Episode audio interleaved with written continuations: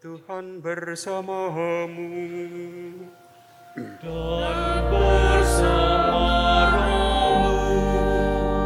Inilah Injil suci menurut Lukas. Dimuliakanlah Tuhan.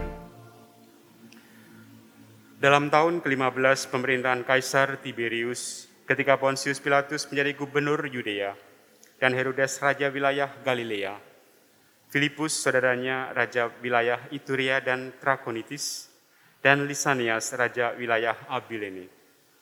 Pada waktu Hanas dan Kayafas menjadi imam agung, datanglah firman Allah kepada Yohanes anak Zakharia di padang gurun. Lalu datanglah Yohanes ke seluruh daerah Yordan dan beritahukan baptisan tobat untuk pengampunan dosa, seperti ada tertulis dalam kitab nubuat-nubuat Yesaya.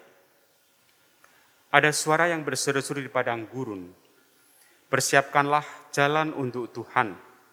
Luruskanlah jalan baginya. Setiap lembah akan ditimbun, setiap gunung dan bukit akan menjadi rata.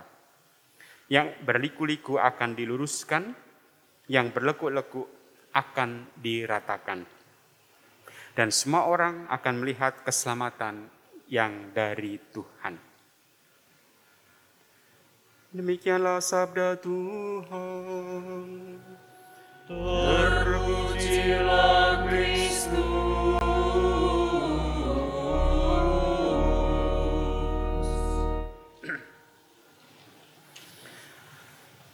Para saudara kasih dalam Kristus, bacaan-bacaan pada masa Advent itu memberikan pengharapan, memberikan sukacita dan juga kerinduan akan keselamatan, akan kedatangan Tuhan. Minggu yang lalu, Advent yang pertama kita diajak untuk waspada dan berjaga-jaga. Hari ini kita diajak untuk bertobat, menyucikan diri, menyiapkan jalan bagi Tuhan.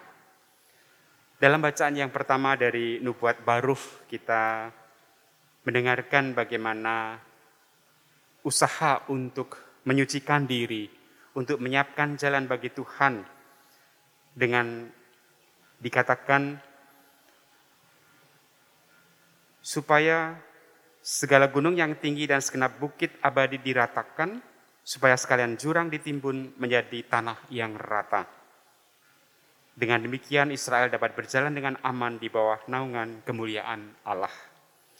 Bukit gunung diratakan, jurang ditimbun menjadi rata. Itulah ungkapan Nubuat Barukh yang tidak jauh berbeda dengan ungkapan Nabi Yesaya yang dikutip oleh Injil Lukas. Tentang Yohanes dikatakan ada suara yang berseru di padang gurun, persiapkanlah jalan untuk Tuhan, luruskanlah jalan baginya, setiap lembah akan ditimbun, setiap gunung dan bukit akan menjadi rata. Yang berliku-liku akan diluruskan, yang berlekuk-lekuk akan diratakan. Dan semua orang akan melihat keselamatan yang dari Tuhan. Inilah warta sukacita yang diungkapkan oleh Nabi Barukh, Nabi Yesaya, dan juga Injil Lukas yang terungkap di dalam persiapan oleh Yohanes Pembaptis sendiri untuk menyiapkan jalan bagi Tuhan karena keselamatan akan segera datang. Tidak lain tentu keselamatan itu ada di dalam diri Yesus Kristus yang akan kita rayakan hari raya kelahirannya nanti pada hari raya Natal. Tetapi pada dasarnya Advent juga mengajak kita untuk mempersiapkan diri akan kedatangan Yesus yang kedua kali pada akhir zaman nanti. Maka kita diajak untuk waspada, untuk berjaga-jaga, karena kita tidak tahu kapan hari itu datang. Dan sikap untuk berjaga-jaga itu menjadi nyata di dalam ajakan hari ini, yaitu untuk bertobat, untuk menyiapkan diri kita bagi jalan Tuhan.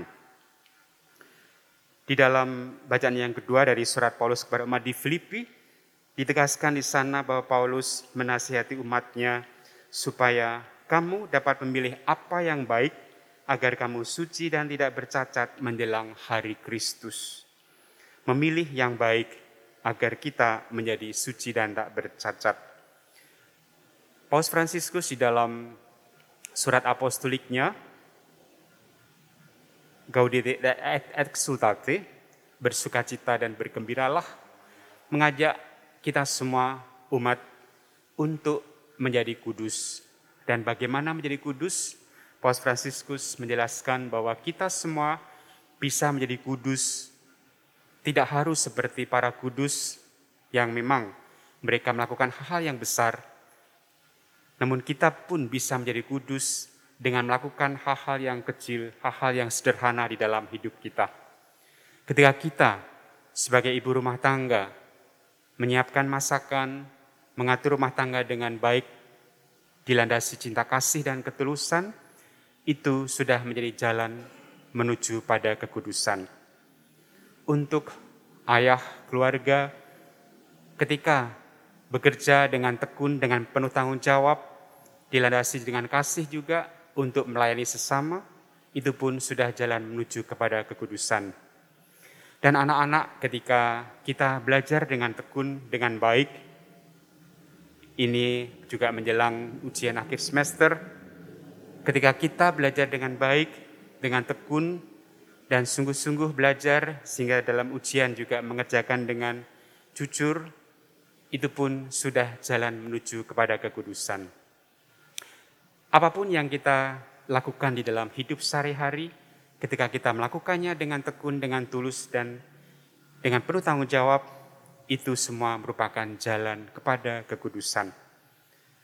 Nah, nasihat pada masa Advent tentu menjadi sangat cocok dengan nasihat Paus Fransiskus ini, malah kita mengungkapkan tobat kita, menyiapkan jalan bagi Tuhan, menyiapkan kedatangan Kristus di dalam hidup kita dengan jalan apa yang dinasihatkan oleh Paus Fransiskus, yaitu melakukan setiap kegiatan kita sehari-hari dengan penuh tanggung jawab, dilandasi kasih yang tulus.